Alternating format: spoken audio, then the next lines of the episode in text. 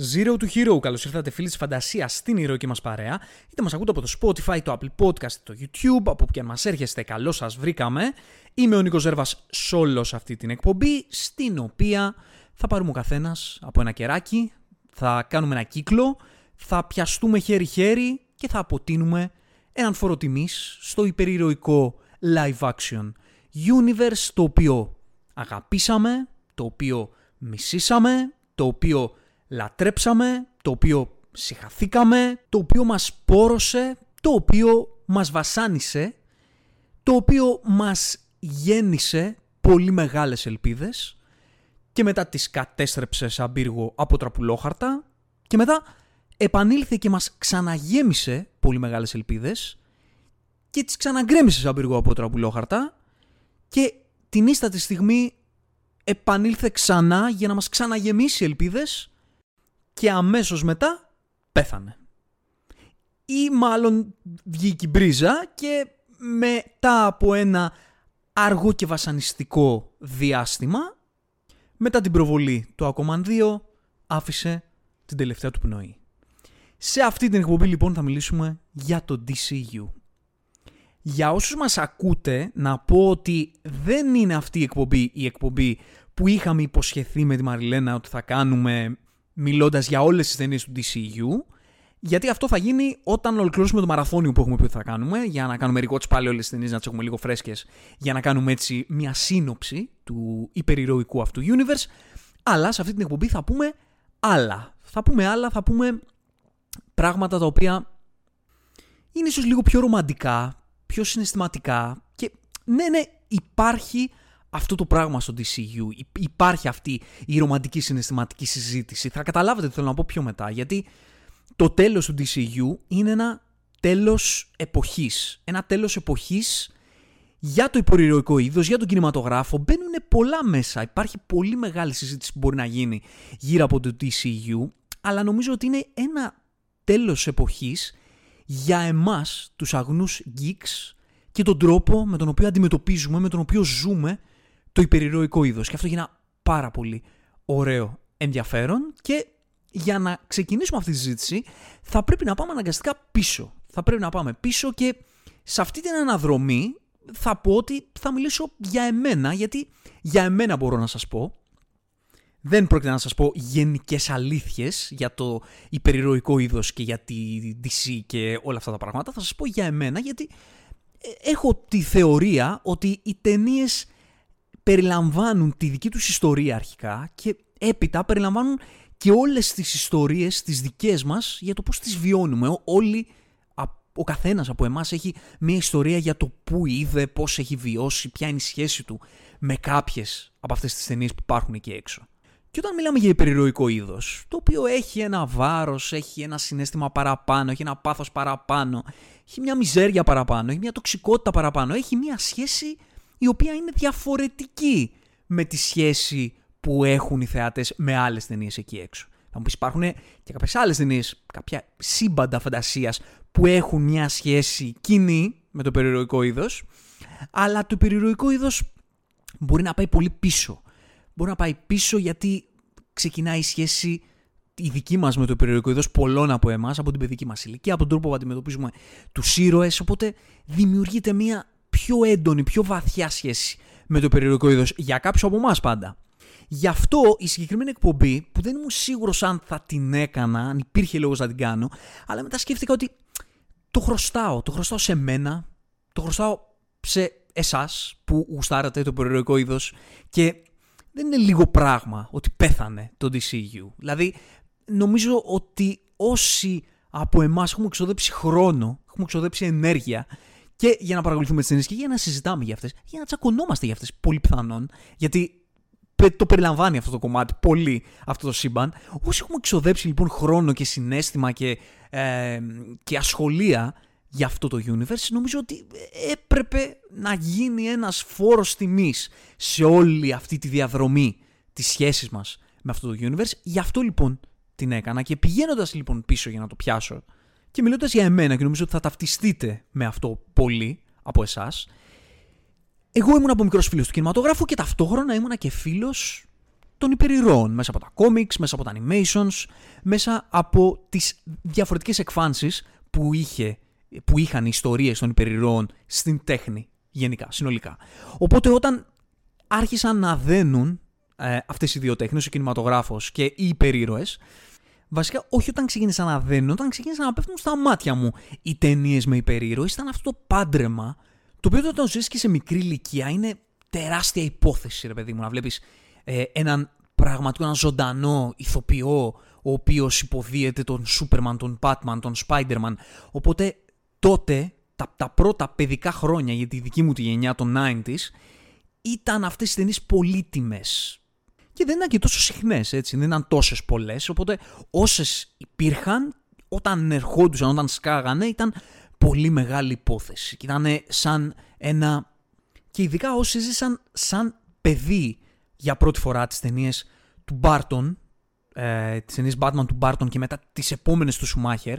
Και αντίστοιχα τις ταινίες Spider-Man του Ράιμι είχαν μια μυθική υπόσταση στο μυαλό μας τότε. Και μετά ξεκίνησε και το universe των, ε, των X-Men που κάποιες ταινίες ήταν καλύτερες, κάποιε ταινίε ήταν χειρότερες για πολλούς από εμάς, αλλά και αυτές ήταν πολύ μεγάλη υπόθεση. Έβλεπες τους X-Men στη μεγάλη οθόνη. Που στους X-Men υπήρχε ένα νομίζω ε, μικρότερο συναισθηματικό δέσιμο, γιατί δεν ήταν και ακριβώς comic accurate πολλοί από αυτούς τους ε, τους χαρακτήρες. Ήταν έτσι η παρουσίαση αυτού τους σύμπαντος. Ήταν λίγο διαφορετική τότε από αυτό που είχαμε στο μυαλό μας σαν X-Men και που βλέπαμε και από το animation τότε.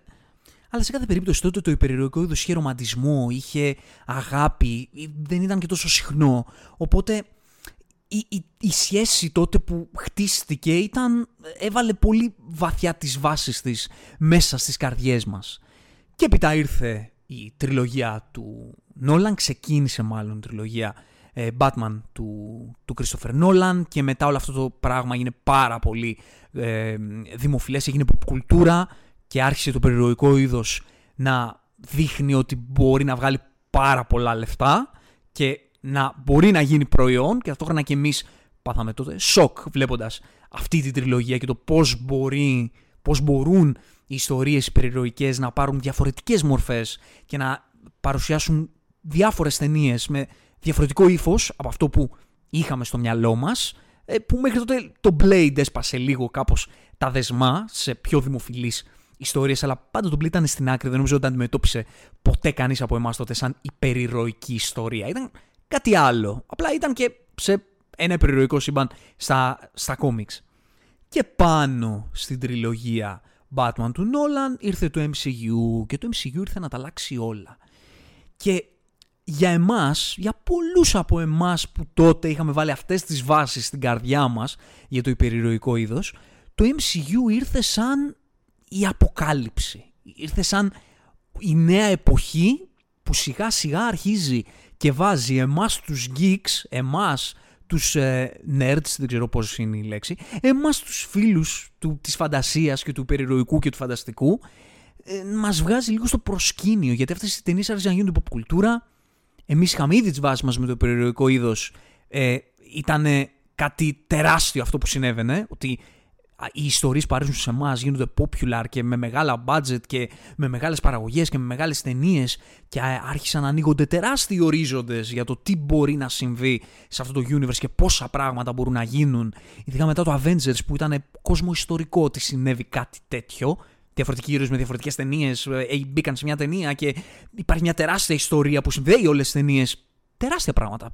Σπουδαία τότε για εμάς. Για πολλούς από εμάς. Γιατί το MCU έφερε και τις δικές του αντιρρήσεις και τα δικά του παράπονα και ε, τις δικές του φιλονικίες μέσα στο, στο fandom το υπερηρωικό. Αλλά όλα αυτά ήταν στο background. Ε, δεν ήταν στο προσκήνιο. Το προσκήνιο είχε τους περισσότερους από τους φίλους του περιοριστικού είδους να είναι σε φάση ωραία πάμε, πάμε να δούμε τι θα γίνει σε αυτό το universe, είμαστε μαζί του, είμαστε κοντά του, μας πείθει, το εμπιστευόμαστε, γουστάρουμε, να δούμε πού θα φτάσει αυτό το πράγμα, αυτές τις ιστορίες που εμείς βλέπαμε μικροί, πού μπορούν να φτάσουν. Υπήρχε μεγάλος καημός, πολύ μεγάλο πάθος. Και όσο άρχισε να εξελίσσεται το MCU και αρχίσανε να εντείνονται τα παράπονα, αλλά όλα αυτά στο background, γιατί το MCU ήταν η βιτρίνα πλέον του περιεροϊκού είδους στην μεγάλη οθόνη μιλώντας ήταν το σύμπαν το οποίο είχε αρχίσει να κάνει τους geeks popular, άρχισε να αλλάζει κουλτούρα τότε στα μέσα των tens, άρχισε να δημιουργείται η περιεροϊκή κουλτούρα η οποία άρχισε να αφορά και κόσμο που δεν τον απασχολούσαν οι ταινίες για υπερήρωες, δεν τον απασχολούσαν οι υπερήρωες γενικά και όλα τα γκικό πράγματα, τα γκικό θέματα και είχαμε μπει σε μια άλλη διάσταση. Οπότε ό,τι θέματα και να είχε το MCU, ό,τι αντιρρήσεις και να υπήρχαν, επειδή στη πλειοψηφία των ταινιών του και σε αυτό που μας παρέδιδε έπιθε και γεννούσε υποσχέσεις για το πού μπορεί να φτάσει αυτό και να δούμε τι μπορεί ακόμα να συμβεί, όλο αυτό γινόταν escalate και ήμασταν όλοι πάρα πολύ ωραία, αλλά νομίζω, ο, πάλι θα πω νομίζω, γιατί δεν είμαι και σίγουρος, αλλά οι περισσότεροι geeks, οι περισσότεροι από εμάς που είχαμε διαμορφώσει αυτή τη σχέση με το υπερηρωικό είδος και μέσω της Marvel αλλάξαν, άλλαξε η κουλτούρα της φάσης αυτής, εμείς όμως είχαμε έναν πιο βαθύ καημό βαθιά στην καρδιά μας. Ο καημός ήταν ότι ναι μεν πολύ ωραία αυτά τα πράγματα που γίνονται στο MCU και τι ωραίο universe και τι ωραία πράγματα που θα δούμε σε αυτό το universe αλλά δεν, πώς θα ήταν να οι ήρωες της DC να διαμόρφωναν ένα τέτοιο universe. Γιατί εμείς και οι περισσότεροι κομιξάκιδες είχαν πολύ πιο ισχυρούς δεσμούς στο χαρτί, στα κόμιξ, με τους χαρακτήρες της DC από εκείνους της Marvel. Και δεν μιλάω για τους πολύ φανατικούς κομιξάκιδες που όλα τα κόμιξ τα κατανάλωναν και όλα τα έβλεπαν και ε, όσο γούσταναν Marvel, γούσταναν και DC, λίγο πάνω, λίγο κάτω δεν έχει σημασία. Για τους λίγο λιγότερο φανατικούς και πιστούς κομιξάκιδες, το σύμπαν που παρακολουθούσαν περισσότερο στα κόμιξ ήταν αυτό της DC. Και με αυτό είχαν ισχυρότερους δεσμούς. Οπότε ίσως και αυτό να βοηθούσε στο να υπάρχουν και κάποιοι τριγμοί στο πώς ήδη από τότε στο πώς ε, αντιμετωπίζονταν το MCU και το πώς κινούνταν το MCU και οι ιστορίες του MCU. Γιατί στο κόμιξ η DC μας είχε γαλουχίσει και λίγο διαφορετικά. Και ακόμα και μέσα από το animation της. Οπότε υπήρχε ο καημός του να το δούμε αυτό το πράγμα να συμβαίνει στη DC. Και κάπου εκεί στα μέσα της πορείας του πρώτου σάγκα του MCU, όπου όλο, όλο χτιζόταν αυτό το πράγμα και όλο γινόταν escalate από ταινία σε ταινία και η κουλτούρα άρχισε να αλλάζει και οι ταινίες της Marvel άρχισαν να βγάζουν πάρα πολλά λεφτά. Και ε, όλοι ήμασταν στο hype train του MCU. Τότε ξεκίνησε να γεννάται η ιδέα για το DCEU. Και ήμασταν όλοι πάμε, ναι, θα γίνει και αυτό. Και ο άνθρωπος ο οποίος ήρθε να το αναλάβει αυτό το πράγμα ήταν ο Ζακ Σνάιντερ. Ένας δημιουργός που αν έβλεπες το background του νομίζω θα μπορούσε να, να καθρεφτήσει το τι έμελε να γίνει. Γιατί ο Ζακ Σνάιντερ μέσα από τον Dawn of the Dead έπιανε τους πολύ βαθιούς geeks που γουστάρουν και horror και, ε, και αυτού του είδους τον κινηματογράφο. Με τους 300 ήταν η big budget ταινία ε, που γούσταραν οι περισσότεροι και άφηνε πολλές υποσχέσεις για το τι μπορεί να κάνει visually. Και ταυτόχρονα έκανε και το Watchmen, μια πολύ βαθιά υπερηρωική ιστορία που είναι το TEM ε, για τους κομιξάκιδες. Μια ταινία η οποία έφερε διχασμό. Ναι, μεν έφερε ε, πολύ φανατικούς θαυμαστές, αλλά έφερε και πολύ φανατικούς ε, αμφισβητείες της ταινίας αυτής.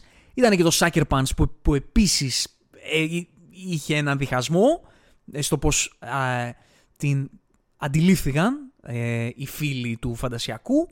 Οπότε αυτός ο άνθρωπος ξεκίνησε να χτίζει το DCU και υποσχέθηκε ότι θα δημιουργήσει μια ιστορία που κατά κάποιο τρόπο θα συνδέει διαφορετικές ταινίες και θα τις ενώσει και θα κάνει δηλαδή με τους ήρωες της DC αυτό το πράγμα το οποίο έκανε ήδη με τους δικούς της η Marvel. Το 2013 λοιπόν το DCU γεννήθηκε με πρώτη του ταινία το Man of Steel, τη solo ταινία Superman.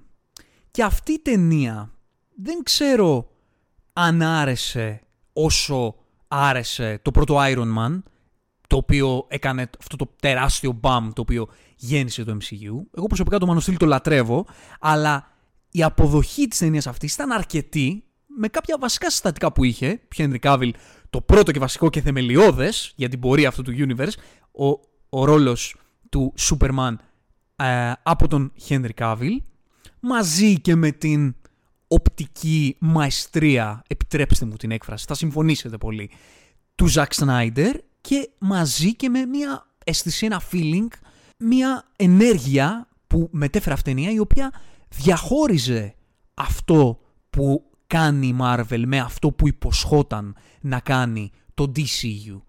Οπότε αυτή η ταινία που δεν ξέρω αν λατρεύτηκε, κατά κύριο λόγο νομίζω άρεσε, αλλά άνοιξε έναν ορίζοντα α, υποσχέσεων, έναν ορίζοντα ευκαιριών, έναν ορίζοντα πιθανοτήτων, ο οποίος τότε μας γέμισε hype για αυτό το οποίο ερχόταν.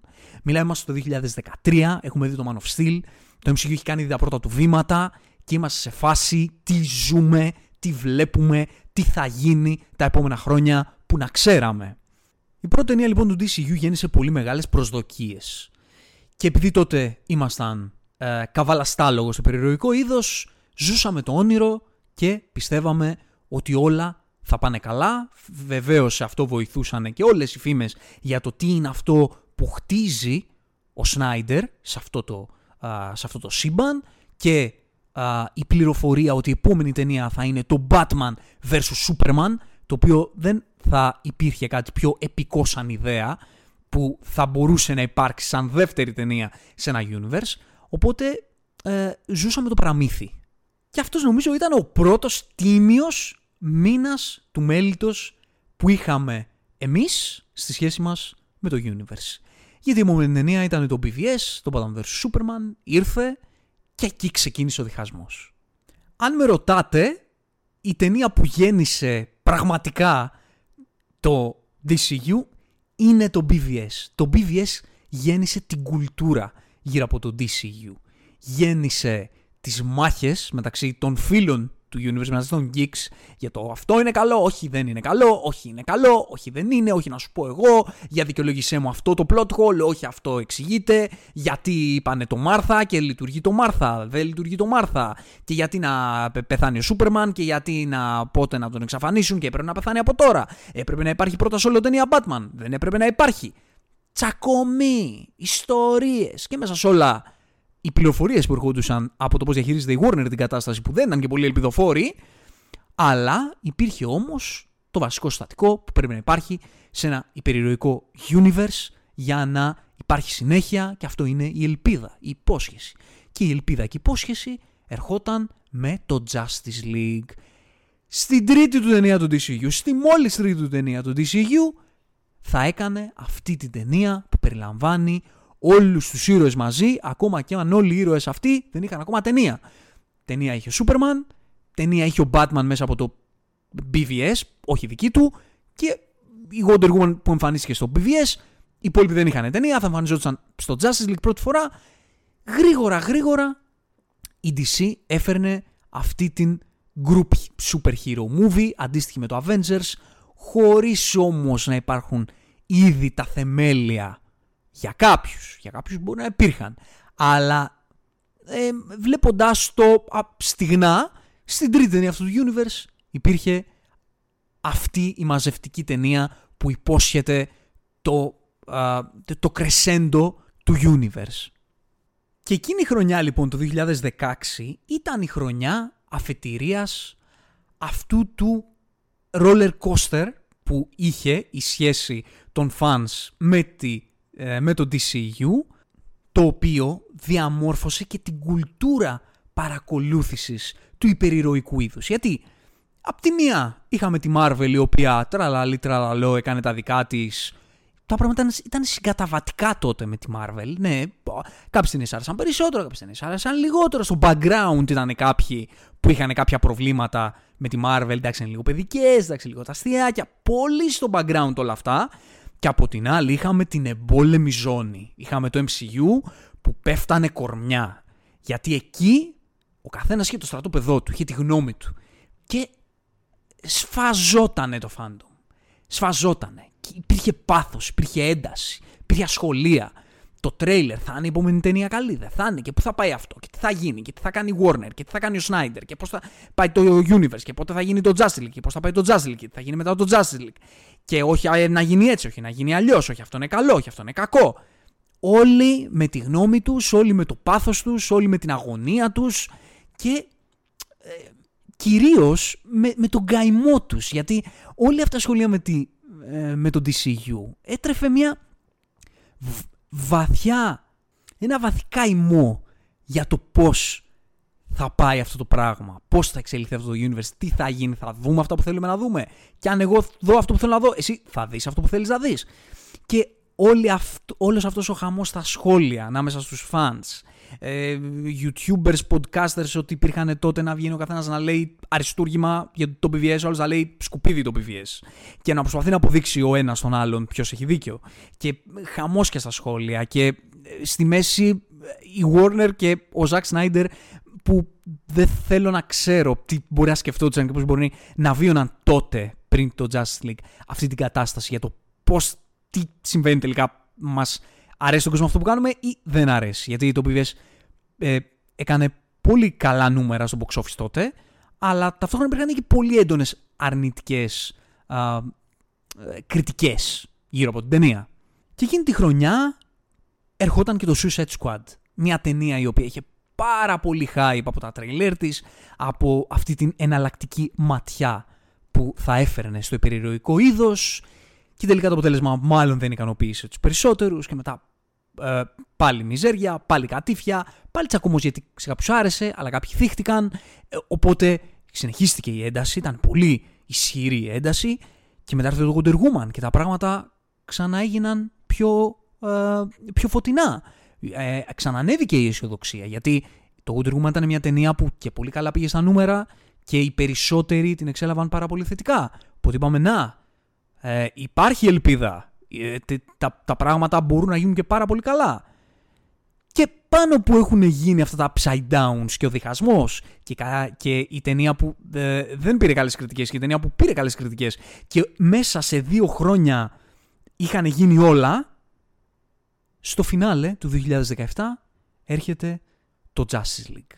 Αχ, αυτό το Justice League. Τι συζητήσεις, τι χαμός, τι πόλεμος, τι παρασκήνιο, τι κακή ταινία, όλα τα οι πληγές του Φαραώ πάνω σε αυτή την ταινία η οποία νομίζω ότι είναι ένα case study που ε, ο ιστορικός του μέλλοντος θα έχει πολλή δουλειά να κάνει για να, ε, να μπορέσει να καταγράψει το τι σήμαινε αυτή η ταινία, το πώς ε, δημιουργήθηκε, το τι μεγάλο σφάλμα συνέβη ποιος τελικά φταίει, τι σήμαινε η κατάληξη αυτής της ταινίας για το υπερηρωτικό είδος γενικά και για το ίδιο το DCU προφανώς, αλλά γενικά για το πώς οι άνθρωποι, πώς οι θεατές καταναλώνουν το υπερηρωτικό είδος και τι βάρος έχει αυτό το πράγμα. Τι θυμό κρύβει από πίσω. Τι, πόσο φανατικό, φανατισμένο, παθιασμένο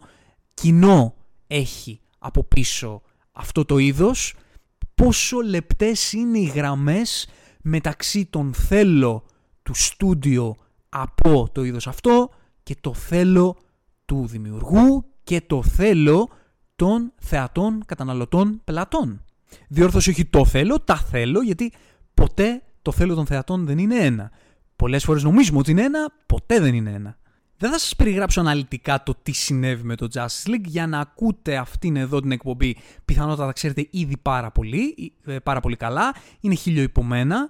Σε γενικές γραμμές για την οικονομία της συζήτησης, αυτό που συνέβη ήταν ότι ο Zack Snyder αποχώρησε και ε, η Warner στη διαχείριση της ταινίας, αποχώρησε πριν ολοκληρωθούν τα γυρίσματα, στη διαχείριση της ταινίας αυτής για να βγει στις αίθουσες, πήρε την απόφαση να φέρει τον Josh Whedon, σκηνοθέτη των Avengers, για να ολοκληρώσει την ταινία. Σε γενικές γραμμές, δηλαδή, τι είπε ουσιαστικά η Warner, ο κόσμος θέλει η DC να κάνει αυτό που κάνει η Marvel, άρα θα φέρουμε το σκηνοθέτη που έκανε αυτό που έκανε η Marvel για να κάνει σε εμάς αυτό που έκανε η Marvel και να κάνουμε αυτό που κάνει η Marvel και να βγάλουμε λεφτά αντίστοιχα με αυτά που βγάζει η Marvel.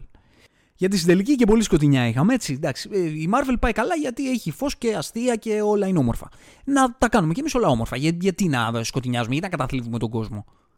Και να σας πω και κάτι. Η απόφαση αυτή, ναι, ήταν καταστροφική. Ναι, ήταν μια τραγική απόφαση. Αλλά αν πρέπει να κάνω το δικηγόρο του διαβόλου, θα πω ότι τόσο ξέρουν, τόσο κάνουν στην τελική. Γιατί η αλήθεια είναι ότι όταν έχεις επικεφαλής ενός περιρροϊκού universe ανθρώπους που δεν είναι και φανς αυτών των πραγμάτων και απλά ε, εντελώς στιγνά κορπορετικά θέλουν να παράξουν ένα περιεχόμενο, γιατί για αυτούς περιεχόμενο είναι, περιεχόμενο είναι οι ταινίες, ένα περιεχόμενο το οποίο θα αρέσει στον κόσμο και θα βγάλει λεφτά, ε, αν το σκεφτείς και με αυτό το σκεπτικό, το λογικό έκαναν. Η ταινία ήταν καταστροφή, ήταν καταστροφή για πάρα πολλούς λόγους και καλλιτεχνικά, αν ε, μπορεί να πει αυτή η λέξη, στη, στην παραγωγή αυτής της ε, ταινίας και εμπορικά και δεν θα αναλύσουμε εδώ τους εκατομμύρια λόγους για τους οποίους ε, συνέβη αυτό γιατί εδώ είναι κάτι άλλο το οποίο αξίζει να σχολιάσουμε. Γιατί αυτή η ταινία εκτός όλων των άλλων διαστάσεων που είχε στη σχέση όπως είπαμε των ε, fans του περιοριστικού είδους με το περιοριστικό είδος και των fans της DC με το DCEU αυτή η ταινία γέννησε και το μύθο του Zack Snyder. Γιατί το αποτέλεσμα αυτής της ταινίας ε, είχε ως αποτέλεσμα οι φίλοι, οι θεατές του σύμπαντος αυτού να στραφούν απέναντι στην Warner, το στούντιο το οποίο παρήγαγε την ταινία, γιατί άλλαξε, διαστρέβλωσε και στην ουσία ε, διέγραψε το όραμα του αρχικού δημιουργού του Ζακ Σνάιντερ. Και ο Ζακ Σνάιντερ τότε απέκτησε το δικό του στρατό. Οι άνθρωποι της Warner ήταν οι κακοί δαίμονες που εκδίωξαν τον, ε, τον πατέρα, τον δημιουργό του είδους από το παιδί του και το έκαναν κάτι άλλο το οποίο ε, μετατράπηκε σε κάτι φρικτό. Μην παρεξήγησετε τον τόνο μου, μαζί σας είμαι. Δεν, ε, δεν λέω ότι αυτή η διατύπωση είναι και πολύ μακριά από την πραγματικότητα. Το δικό μου ερώτημα όμως είναι, το δικό μου φιλοσοφικό ερώτημα είναι η αποδοχή που είχε ο Ζακ Σνάιντερ πριν το Justice League ήταν αυτή, ήταν η ίδια η οποία ήταν και μετά το Justice League. Δηλαδή πριν το Justice League και μετά το BVS ήταν τόσο συσπηρωμένοι οι fans γύρω από το όραμα του Σνάιντερ. Συνέβαινε αυτό; Ή επειδή πήραμε μια πατάτα εν τέλει θεωρήσαμε κατευθείαν ότι τα πράγματα είναι τόσο απλά. Δηλαδή ότι όλα τα προβλήματα ήταν από τη Warner και αν παίρναμε την ταινία του Σνάιντερ όλα αυτά ήταν τέλεια. Στα μάτια μου, ο Ζακ Σνάιντερ είναι ο εξειδανικευμένος έρωτας των φίλων του υπερηρωικού είδους. Είναι αυτό το μεγάλο ερωτικό what if, όπου για κάθε άνθρωπο εκεί έξω, σε κάποια φάση της ζωής του μπορεί στα συναισθηματικά του, στα ερωτικά του, να μην είναι σε πολύ καλή κατάσταση και σκέφτεται ότι εκείνη την κοπέλα, εκείνο τον άντρα που είχα γνωρίσει κάποτε και είχαμε μία φάση και όλα ήταν όμορφα και όλα ήταν τέλεια, αν συνέπιπταν οι ζωές μας και κάναμε σχέση τώρα μπορεί να ζούσα τον τέλειο έρωτα, την ιδανική αγάπη, την ιδανική σχέση. Δεν το ξέρεις αν θα συνέβαινε αυτό, ποτέ δεν το ξέρεις. Αλλά ακριβώς γιατί ποτέ δεν ολοκληρώθηκε, έχεις το δικαίωμα να έχεις στο μυαλό σου ότι αυτός ο άνθρωπος θα ήταν η λύση σε όλα σου τα προβλήματα. Και δεν θες και να το πολύ εξετάσεις. Δεν θες δηλαδή να μπεις σε μια ρεαλιστική βάση και να πεις ότι όντως αν συνέχιζε αυτό το πράγμα θα ήμασταν καλά και θα ήμασταν μαζί και θα ταιριάζαμε σε όλα και θα ήμασταν και οι δύο ικανοποιημένοι με τη σχέση μας και θα μπορούσε να λειτουργήσει. Δεν έχει σημασία.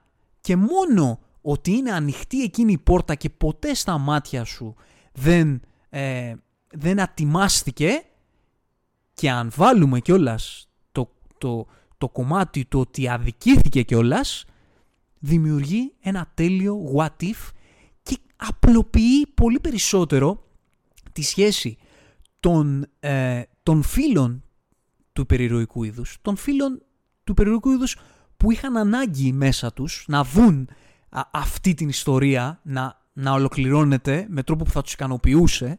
Γιατί όπως είπαμε υπάρχει εδώ πολύ μεράκι, υπάρχει πολύ μεγάλη αγάπη, υπάρχει κάψα. Γιατί μπορεί να υπάρξει πλέον στην εποχή που ζούμε ένα live action υπερηρωικό είδος το οποίο θα μπορέσει να ζωντανέψει τη δική μου αγάπη για τους υπερήρωες και να τη δω προς τα μάτια μου με, με τρόπο που, που δεν θα, θα φανταζόμουν ποτέ. Υπάρχει αυτή η δυνατότητα. Και ποιος μου τη στέρισε; Μου τη στέρισε η Warner. Γιατί αν τα πράγματα πήγαιναν με μένα αγκαλιά με το Σνάιντερ, τα πράγματα θα ήταν τέλεια. Ξαναλέω, επαναλαμβάνω, μην παρεξηγήσετε τον τόνο μου. Δεν λέω ότι αυτό το πράγμα είναι λάθος ή δεν θα ίσχυε. Λέω ότι προσπαθώ να καταγράψω λίγο την κατάσταση έτσι όπως τη βίωνα εγώ στο fandom. Δεν λέω ότι δεν θα ήταν έτσι τα πράγματα. Λέω ότι ποια ήταν πώς καταγράφω εγώ, πώς φαντάζομαι τα συναισθήματα των φίλων του περιοριστικού είδους με βάση το πώς αποτυπώθηκε στην ιστορία η σχέση τους με το DCU. Και θα επανέλθω πάλι στο κομμάτι της αδικίας γιατί λειτουργούν έτσι οι άνθρωποι, συσπυρώνονται μαζί με κάποιον που αδικείται. Ε, όχι πάντα και όχι σε όλες τις εκφάνσεις της ζωής για να είμαστε και ειλικρινείς, αλλά σε κάτι το οποίο είναι εύκολο και η στήριξη είναι εύκολη, τότε συσπυρώνονται. Το βλέπουμε πολλές φορές. Και ένα κομμάτι του εαυτού μου μισεί λίγο που θα φέρω αυτό το παράδειγμα, αλλά θα μου το σχωρήσει το άλλο μισό που ε, του αρέσει η οικονομία της συζήτησης και οι εύστοχες παρομοιώσεις στο δικό μου μυαλό τουλάχιστον. Το βλέπουμε αυτό σε reality. Βλέπουμε δηλαδή έναν συμμετέχοντα που αδικείται από άλλους συμμετέχοντες και βλέπουμε πώς το κοινό που παρακολουθεί το reality αυτό συσπυρώνεται στο πλάι του, του τύπου αυτού, του, του παίκτη του reality, ο οποίος αδικήθηκε. Δεν έχει σημασία αν αυτός ο παίκτης είναι καλός σε όλα του ή όντως είναι ε, ο τύπος ο οποίος είναι αγαπητός για τους υπόλοιπους, ε, για τους θεατές του reality, έχει σημασία ότι αδικήθηκε. Ότι κάποιοι τον αδίκησαν, ότι κάποιοι τον κορόιδεψαν, κάποιοι ε, του φέρθηκαν άσχημα, κάποιοι τον έβγαλαν στο περιθώριο. Μόνο και μόνο γι' αυτό ο κόσμος συσπυρώνεται. Οπότε, στην περίπτωση του Σνάιντερ, το γεγονός ότι αδικήθηκε, το οποίο δεν είναι όλα όσα είπαμε πιο πριν, κάνει τους θεατές να συσπυρώνονται στο πλάι του. Και νομίζω ότι έτσι χτίστηκε αυτός, αυτή η αγάπη στο, στο πρόσωπο του Σνάιντερ και ξεκίνησε το κίνημα του α, μυθικού, του ιστορικού release The Snyder Cut. Το, το cut, το director's cut, η εκδοχή του Zack Snyder για το Justice League η οποία μας στερήθηκε για να δούμε αυτό το φρικτό πράγμα του Josh Whedon. Έχω την αίσθηση και διορθώστε με στα σχόλια αν έχετε άλλη άποψη ότι το Justice League αυτό ήταν η ταφόπλακα του DCU. Δηλαδή η ταφόπλακα μπήκε εκεί. Καλά-καλά πριν αρχίσει να ρολάρει. Η ταφόπλακα μπήκε. Δεν νομίζω ότι θα υπήρχαν ουσιαστικά χωρίς το Snyder πιθανότητες ώστε να λειτουργήσει εν τέλει αυτό το πράγμα. Και όχι μόνο απλά χωρίς το Snyder, με, όλη, ε, με, με όλο το παρασκήνιο, με όσα συνέβησαν με αυτό το Justice League και με το πώς διαχει... υπήρχε η διαχείριση αυτή των ηρώων, δεν ξέρω, δεν νομίζω ότι μετά από ό,τι συνέβη, και ξαναβάζω πάντα το, το δεδομένο ότι δεν θα γύριζε ο Σνάιντερ, ότι δεν θα μπορούσε αυτή η ιστορία να, να ολοκληρωθεί με τρόπο που να ικανοποιήσει τον κόσμο κάτω από αυτές τις συνθήκες, ό,τι και αν συνέβαινε μετά. Βέβαια, υπάρχει αυτό το μεγάλο βέβαια, ποτέ κανείς δεν επαναπαύθηκε στο ότι ο Σνάιντερ θα μείνει μακριά από το DCU. Και, και είναι και αυτό το κομμάτι μετά που συντρόφευσε το DCU μέχρι το φινάλε του. Να γυρίσει ο Σνάιντερ αρχικά με το release του Snyder Cut. Αυτό θέλαμε, όλοι μας το θέλαμε. Πολύ, πολύ ε, από τους θεατές, από τους fans, ήθελαν να διαγραφεί το Justice League του Whedon, να επαναφερθεί το Snyder Cut και μετά να συνεχίσουμε με βάση το Snyder Cut. Αυτό είναι το, το, το όνειρο απατηλό, αυτό είναι το, το Άγιο Δισκοπότηρο, αυτό είναι το, το, το, το ονειρικό ενδεχόμενο που, που ιδανικά θα μπορούσε να συμβεί, το οποίο για να είμαστε ειλικρινείς, μάλλον δεν θα μπορούσε ποτέ να συμβεί, για άπειρους λόγους, πολλούς από τους οποίους δεν τους ξέρουμε καν και δεν τους μάθουμε και ποτέ. Αλλά σε κάθε περίπτωση, η κατάσταση που επικρατούσε τότε στο DCU ήταν πολεμική, ήταν ε, τοξική, με, με διαφορετικούς τρόπους, δίκαιους ή άδικους. Ήταν μίζερη, κατά τα ψέματα, πολύ απογοήτευση, πολύ στεναχώρια, πολύ πλέον βρήκαν ως αποκούμπη τη Marvel, ως το μόνο αποκούμπη σταθερότητας, γιατί τουλάχιστον αν ένα πράγμα πρόσφερε πάντα το MCU, ε, όχι τώρα, ε, τότε τουλάχιστον πάντα, αλλά όχι τώρα, είναι σταθερότητα. Υπήρχε μια σταθερότητα. Αυτό κάνουμε, αυτοί είμαστε, το κάνουμε με συνέπεια. Ε, δεν υπήρχαν διοικητικές στουντιακές αναταραχές.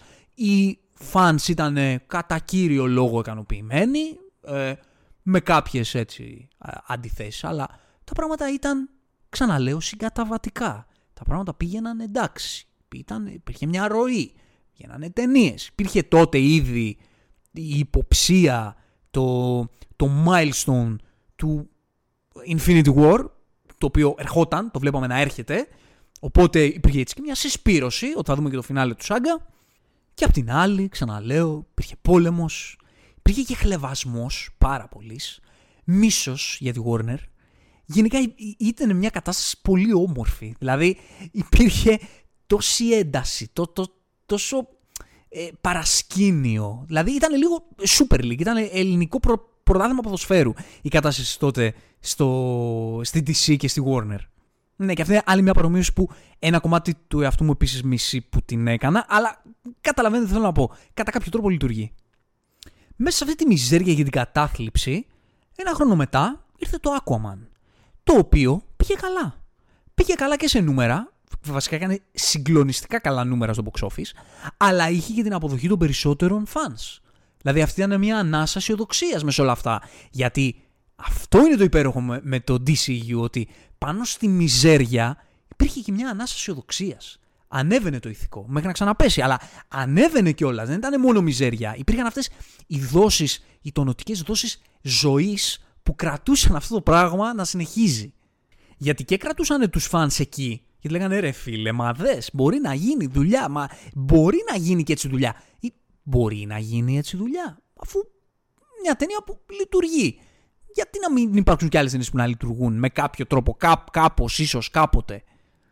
Και απ' την άλλη, ε, έδινε και την ευχέρεια στο ίδιο το στούντιο να λέει ρε εδώ ακόμα βγαίνουν λεφτά. Τα έχουμε μεγάλα σκατά και πάλι βγαίνουν λεφτά. Είναι φοβερό. Οπότε υπήρχε έτσι αυτή ε, η τονωτική ένεση που ε, μα έδινε και στις δύο πλευρές τη δυνατότητα να συνεχίζουν αυτή την κατάσταση, να τη διαιωνίζουν. Λίγους μήνες μετά είχαμε το Shazam. Εμένα μου άρεσε πολύ το Shazam. Το πρώτο Shazam μου άρεσε πολύ, έχω να πω.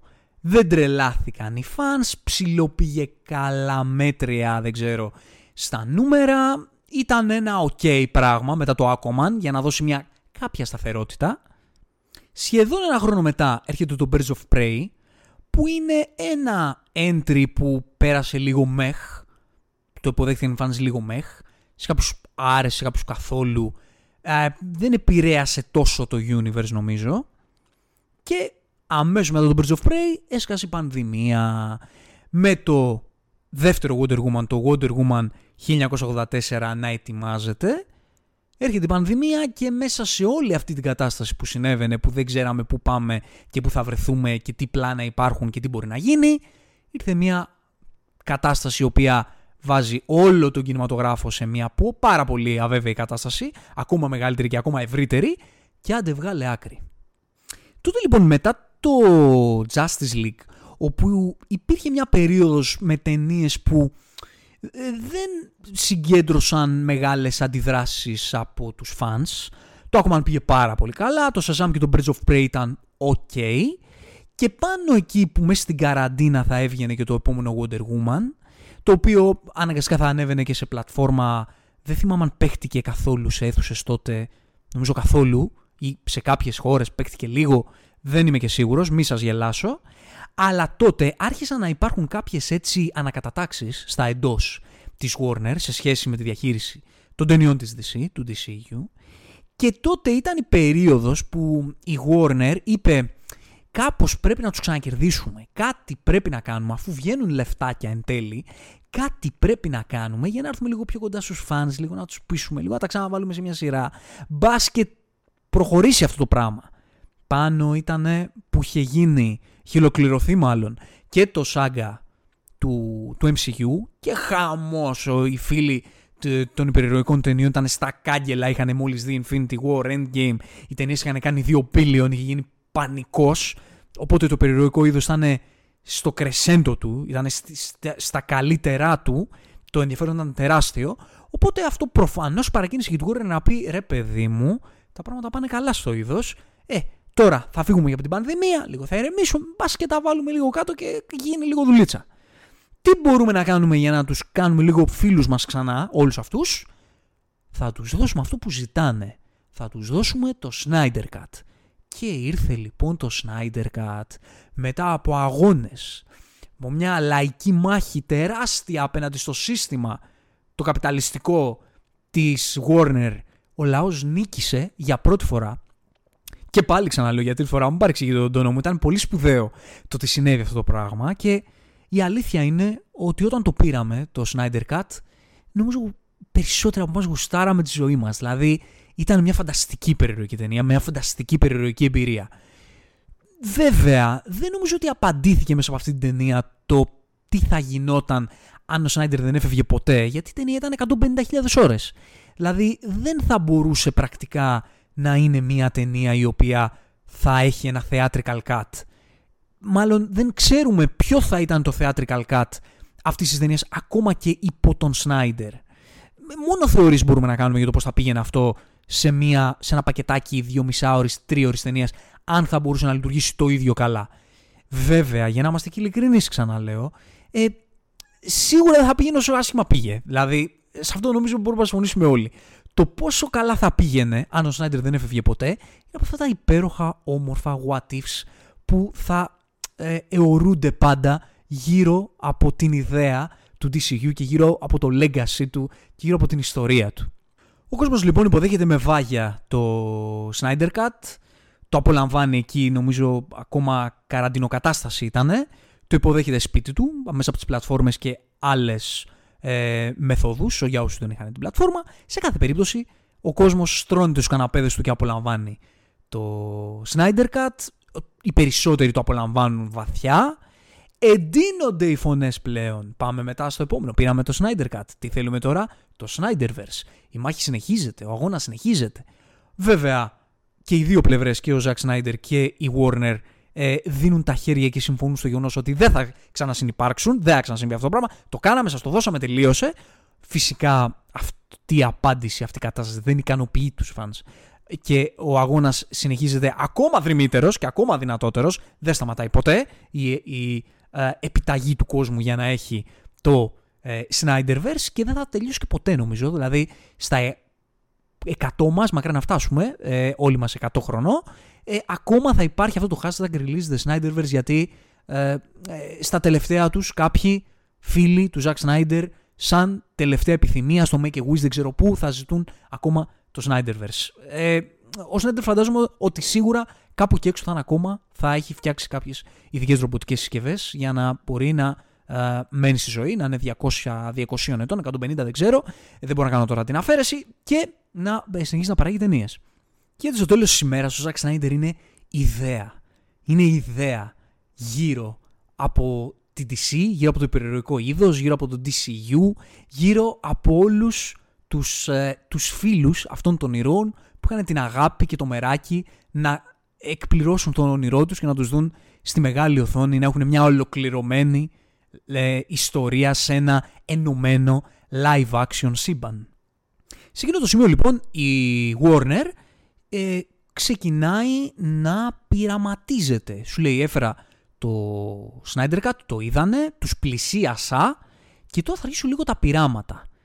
Δηλαδή πάνω που είχαν βρει μία ρότα, ας πούμε, σου πέταξαν και ένα ας πούμε κάτι σαν reboot του The Suicide Squad με τον James Gunn, να αυτή την ταινία που δεν τους πήγε καλά να την πιάσουμε και αυτή λίγο από την αρχή, που αυτό είναι λίγο πείραμα και δεν ξέρω αν υπήρχε να βάλει τα πράγματα σε κάποιο είδους σειρά. Σε κάθε περίπτωση το έκαναν, δεν ξέρω αν τι πλάνο ακριβώς υπήρχε τότε, αλλά το έκαναν. Το οποίο επίσης δεν βγήκε στις αίθουσες γιατί ήταν μέσα στην καραντίνα. Ε, πήγε έτσι και έτσι. Μασικά βγήκε σε κάποιες αίθουσες, αλλά όχι globally σε όλες τις αίθουσες γιατί πολλές ακόμα ήταν κλειστές. Ε, η αποδοχή ήταν επίσης ok. Νομίζω ότι κανείς δεν τρελάθηκε, κανείς δεν μίσησε αυτή την ταινία. Ήταν γύρω στο ok το πράγμα, δεν άλλαξε και κάτι στην ε, πορεία του universe. Και η ταινία η οποία στόχευε να ε, σηματοδοτήσει τη νέα ημέρα του DCU, την ημέρα που θα τα βάλουμε κάτω και θα βάλουμε και κάποιους ακόμα ήρωες και θα συμμαζέψουμε ό,τι απέμεινε από αυτή τη ρήμα Justice League και θα πάμε να τα ξαναβάλουμε τα πράγματα σε μια σειρά. Όπως η Marvel ξεκινάει το καινούριο της σάγκα, έτσι και εμείς θα ξεκινήσουμε αργά και ταπεινά αυτή τη φορά να χτίζουμε από το μηδέν. Και τι θα κάνουμε, θα πάρουμε έναν πολύ μεγάλο ε, action star, έναν παγκοσμίου φήμης action star και θα τον βάλουμε μέσα. Και αυτός είναι ο Dwayne The Rock Johnson, ο οποίος και ο ίδιος ως έτσι νους που κινεί τα νήματα εντός του στούντιο και έχει το δικό του όραμα και το δικό του μεράκι και τη δική του αγάπη να παίξει έναν υπερήρωα και να ε, είναι ένας άνθρωπος που γύρω από εκείνον θα χτιστεί ένα σύμπαν και αυτό στόχευε να το κάνει μέσα από τον Black Adam που ήταν μια, ε, μια ταινία την οποία, ε, η οποία σερνόταν η παραγωγή της εδώ και πάρα πολλά χρόνια οπότε του κούμπωσε πάρα πολύ καλά έτσι και εκείνου και της Warner προφανώς η ιδέα ότι τώρα που πάμε να τα ξαναβάλουν σε μια σειρά θα βάλουμε τον Dwayne Johnson να κάνει τον Black Adam για να τον χώσουμε αυτόν μέσα που είναι και έτσι και όνομα κράχτης για να ξαναβάλουμε τα πράγματα σε μια σειρά. Και ποιο ήταν το κλειδί; Της υπόθεσης το κλειδί της υπόθεσης ήταν να επιστρέψει ο Henry Cavill σαν Superman και σε αυτό το σημείο νομίζω πρέπει να συμφωνήσουμε δεν ξέρω πως υπάρχουν και έξω που διαφωνούν ελάχιστοι φαντάζομαι ότι ο Henry Cavill ήταν perfect cast σαν Superman. Ήταν ένα από τα καλύτερα cast που έχουν γίνει σε περιοδική ταινία ever. Το πάντρεμα ήταν καταπληκτικό. Φυσικά δένει και με το, με το όλο θέμα του Snyder όταν η πρώτη ταινία, είναι η δική του επιλογή ο Cavill, πάνω σε εκείνον θα χτιζόταν το Snyderverse, ε, τον είδαμε να κάνει και το comeback στο Justice League και γουστάραμε πάρα πολύ. Στο Justice League εννοώ το Snyder Cut και γουστάραμε πάρα πολύ. Οπότε αυτό που ζήταγε ο κόσμος τόσα χρόνια και η αλήθεια είναι ότι ποτέ δεν μάθουμε για ποιο λόγο δεν πήραμε Man of Steel 2, όχι τότε, πολύ πιο πίσω. Προφανώς επειδή δεν θέλουν να χρησιμοποιήσουν το οτιδήποτε έχει να κάνει με το Snyder, υπήρχαν πάρα πολλά στη μέση σε ό,τι έχει να κάνει με το τι συνέβαινε από πίσω. Δεν είναι αντικείμενο ακριβώς αυτής εδώ της εκπομπής. Οπότε ας μην το αναλύσουμε περισσότερο. Σε κάθε περίπτωση τότε η, η Warner αποφάσισε ότι θα δώσω μέσα σε όλα, μέσα σε αυτή τη νέα αρχή που κάνουμε, τον, ε, τον Henry Cavill, θα δώσω αυτό που ζητάει ο λαός, τον Henry Cavill να επιστρέψει σαν Superman για να ξαναβάλουμε τα πράγματα σε μια σειρά μαζί με τον ε, Black Adam του Dwayne Johnson και άντε πάμε ε, να βάλουμε τα πράγματα σε μια ευθεία για να επαναφέρουμε το DCU και να σου ελπίδες και να σου χαρά και να σου η συσπήρωση των fans ότι ναι, ωραία, γύρισε ο Κάβιλ, θα κάνει το Superman, Dwayne Johnson, Black Adam, μήπως θα το δούμε εν τέλει, μήπως θα δούμε αυτή την ιστορία να γίνεται. Εντάξει, ακόμα και αυτοί που, γιατί είναι λίγο διχασμένος ο κόσμος, υπάρχουν και αυτοί που θέλουν μόνο Snyderverse, δεν θέλουν τίποτα άλλο. Οπότε ε, μήπως να τα βρούμε στη μέση, μήπως αυτό το κάπως στη μέση λίγο λειτουργήσει, γιατί υπάρχει κάψα ακόμα και έχει ήδη ξεκινήσει να κάνει και ταινίες η, η Marvel στο νέο της σάγκα και τα πράγματα είναι λίγο... Οπότε ήδη αρχίζει να υπάρχει μια βεβαιότητα στο πού θα πάει το περιρροϊκό είδος. Οπότε η επιστροφή αυτή του Κάβιλ μαζί με τον Black Adam και όλα αυτά που είπαμε δίνουν μια ελπίδα ξανά. Αλλά αυτό που συνέβη είναι το ότι το Black Adam δεν πάει καθόλου καλά εμπορικά. Ή τουλάχιστον δεν πάει καθόλου έτσι όπως καθόλου κοντά σε αυτό που θα φανταζόταν η Warner ότι θα πάει. Βασικά δεν βγαίνανε τα κουκιά για να χτιστεί στο μυαλό των ανθρώπων της Warner μία υπερηρωική συνέχεια ενός ενωμένου live action universe στις πλάτες ενός ήρωα που η solo του ταινία πήγε πολύ μακριά από τα projections. Οπότε, πάνω που όλοι μας περιμέναμε το DCU επιτέλους να, ακόμα και τώρα, την ίστατη στιγμή, μετά από όλα αυτά που συνέβησαν, να προχωράει σε μία σταθερή βάση με ένα κάποιο πλάνο, τι συνέβη, η μπρίζα βγήκε και η Warner ήρθε ένα πρωί να μας πει ότι το DCU τέλος. Το τέλος του DCU ήταν όσο σουρεαλιστικό και αλλοπρόσαλο και μίζερο και καταθλιπτικό και αντιφατικό ε, άξιζε στο legacy του να είναι. Το τέλος του DCU ανακοινώθηκε τύπου 2-3 μήνες μετά τα δακρύβρεχτα post του Dwayne Johnson που καλωσόριζε και πάλι στην αγκαλιά της DC τον Henry Cavill και έλα αδερφέ μου μαζί θα χτίσουμε ένα νέο αύριο και μαζί και θα δείξουμε και θα κάνουμε και θα αναστατώσουμε και θα αναγεννήσουμε και ε, ε ρε μάγκες τι, τι σας φέρνουμε και τι ωραία πράγματα που έρχονται. Δύο μήνες, δύο, τρεις, τέσσερις, δεν είμαι και απολύτως βέβαιος τώρα, μη σας γελάσω, αλλά λίγο μετά από αυτές τις δηλώσεις, απλά βγήκε η μπρίζα και το DCU πέθανε. Είναι τόσο, τόσο απλό, είναι, είναι ποιητικό. Είναι ποιητικό το πόσο πολύ ταιριάζει αυτό το φινάλε στην ιστορία αυτού του universe. Και μιλάμε για μια υπέροχη κατάσταση όπου το DCU έβγαλε την πρίζα, η Warner μάλλον έβγαλε την πρίζα ε, από το DCU λίγο πριν το 2023, μια χρονιά στην οποία το DCU θα έκανε release σε τέσσερις ταινίες. Σε μια χρονιά που το universe αυτό θα έβγαζε τέσσερις ταινίες, λίγο πριν ξεκινήσει αυτή η χρονιά, ποιος είναι ο καλύτερος τρόπος για, για να ξεκινήσει, πριν ξεκινήσει, το DCU τελείωσε. Το universe αυτό θα πεθάνει, κύριοι. Ε, τώρα μπορείτε να δείτε τις τέσσερις ταινίες που θα βγάλουμε φέτος. Ε, είναι υπέροχο. Ε, είναι αυτό που έπρεπε να είναι. Και όλη αυτή η κατάσταση που έχεις υποσχεθεί για μια ακόμη φορά, υπήρχε μια υπόσχεση και μετά την καταρρύψανε αμέσως μετά στο καπάκι και στο καπάκι εκείνης της χρονιάς πάρτε και τέσσερις ταινίες από το Universe. Τώρα που τελείωσε. Τώρα που τελείωσε και πέθανε, πάρτε και τέσσερις ταινίες. Δεν λέω ότι δεν δικαιολογώ το γεγονός ότι ε, τις είχαν σχεδόν γυρίσει, τις κάνανε. Ε, σε κάθε περίπτωση είναι μια υπέροχη κατάσταση.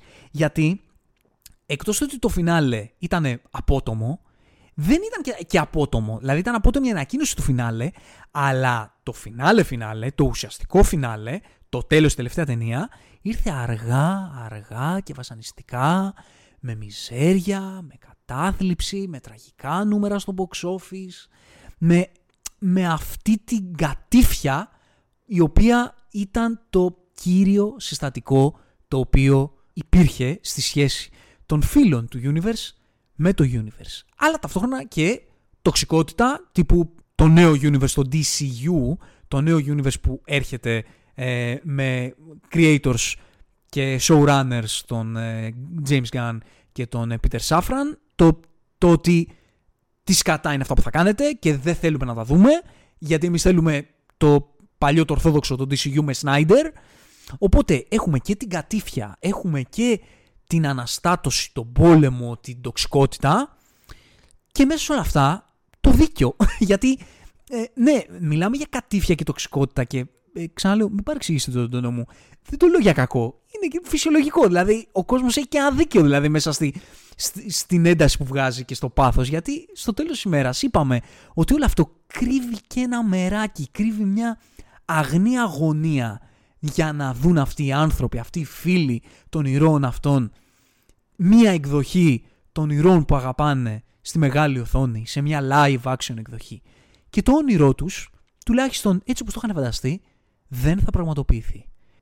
Αν το δει κανείς ψυχρά του DCU, ήταν ένα φιάσκο.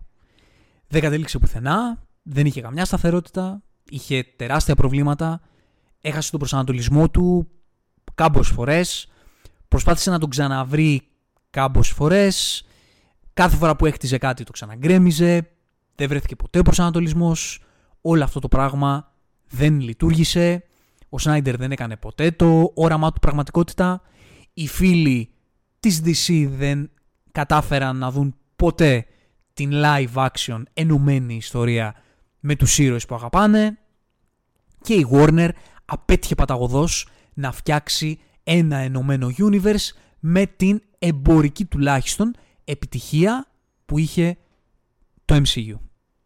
Και ο Henry Cavill, για να το βάλουμε και αυτό, το πρόσωπο του DCU πρακτικά, μετά το Snyder, δεν κατάφερε να ολοκληρώσει την παρουσία του σαν Superman σε αυτό το universe και ενώ τον είχαν στο περίμενε για χρόνια των χρόνων, πάνω που τον ξαναπήρανε, στα καπάκια του στερήσανε το ρόλο και αποχαιρέτησε ουσιαστικά μια για πάντα την πέρτα του.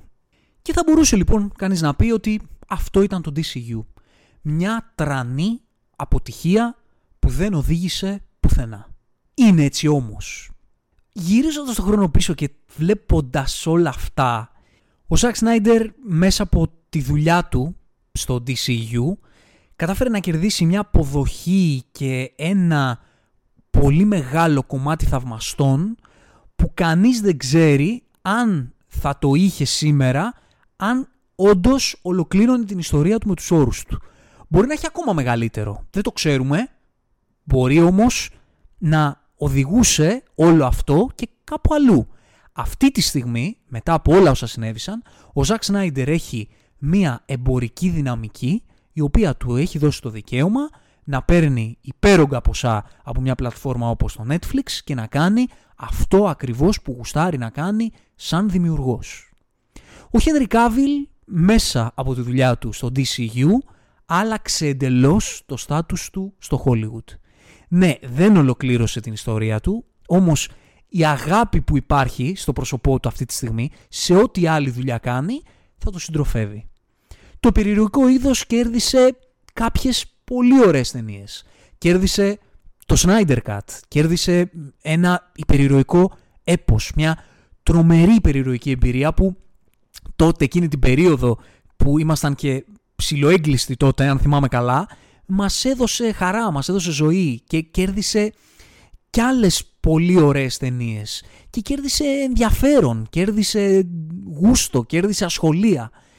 Και εμείς, εμείς ρε παιδιά, καλά περάσαμε, ωραία ήτανε, φάση είχε. Βλέποντας αυτή τη στιγμή τι έχουμε ζήσει σαν φίλοι του περιηρωικού κινηματογράφου αυτά τα, εκείνα τα χρόνια, εκείνη την προηγούμενη δεκαετία, γυρίζεις και τα σκέφτεσαι τώρα, το 2024, που το υπερηρωικό είδος είναι σε τέτοια απαξίωση για πολλούς διαφορετικούς λόγους και βλέπεις και θυμάσαι ότι τότε γουστάραμε, τότε ασχολούμασταν, τότε είχαμε ακόμα μεράκι. Ναι, θα πει κάποιος το DCU ήταν αυτό σε ένα βαθμό που μας τσαλαπάτησε αυτό το μεράκι, αλλά ναι, μωρέ, έτσι είναι η ζωή τώρα. Τι να κάνουμε, δεν πάνε όλα τα πράγματα στο τέλος καλά. Αλλά οι αναμνήσεις δημιουργούνται και λίγο με βάση το πόσο σε νοιάζουν κάποια πράγματα και το γεγονός ότι τότε όλους εμάς τους geeks μας ένοιαζε αυτό το πράγμα και ασχολούμασταν και παρακολουθούσαμε μας έδενε κατά κάποιο τρόπο. Υπήρχε μια ενότητα, υπήρχε ένα περιρροϊκό είδο, ένα fandom το οποίο έβραζε, το οποίο ήταν δυναμικό. Και αυτή, αυτή η εποχή έχει περάσει. Δεν, δεν υπάρχει αυτό το πράγμα πλέον. Και δεν λέω ότι κακώς έχει περάσει. Είναι η εξέλιξη των πραγμάτων. Χρειαζόταν να γυρίσει ο κύκλος και λίγο να αρχίσουμε να αντιμετωπίζουμε το περιρροϊκό είδος διαφορετικά. Έπρεπε να έρθει αυτό το σημείο. Ε, και έπρεπε να υπάρχει και αυτός ο κλειδονισμός στη σχέση την δική μας με το είδος αυτό έτσι ώστε την επόμενη μέρα να γίνει κάτι άλλο. Ποιος ξέρει τι θα γίνει, αλλά πρέπει να γίνει κάτι άλλο. Πρέπει το πράγμα να πάει αλλού.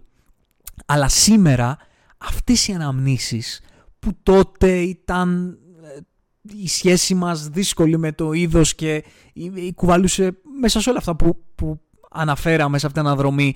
Αυτή η μιζέρια, αυτή η τοξικότητα, αυτές οι μάχες ιντερνετικές, αυτή η, η κόντρα με το στούντιο των fans και στη μέση αυτό που εμείς ποθούμε και το στούντιο δεν μας το δίνει για κάποιο λόγο και τα κάνει σκατά και εμείς θέλουμε αλλά αυτά κάνουν σκατά και όλη αυτή η αναστάτωση και όλη αυτή η φλόγα που υπήρχε τότε και τώρα δεν υπάρχει είναι αναμνήσεις, είναι αναμνήσεις το πώς το ζήσαμε αυτό το πράγμα και, και στο τέλος θα πω ότι καλά περάσαμε ρε παιδί μου, ωραία ήταν αυτή η φάση. Πλάκα έχει όλο αυτό. Θα το πάω λίγο αμπελοφιλοσοφικά, αλλά εμείς ρε παιδί μου το ζήσαμε. Δεν έχει σημασία πάντα η κατάληξη. Έτσι, έτσι δεν είναι η ζωή άλλωστε. Δεν έχει σημασία πάντα η κατάληξη. Εμείς από την πλευρά μας το ζήσαμε.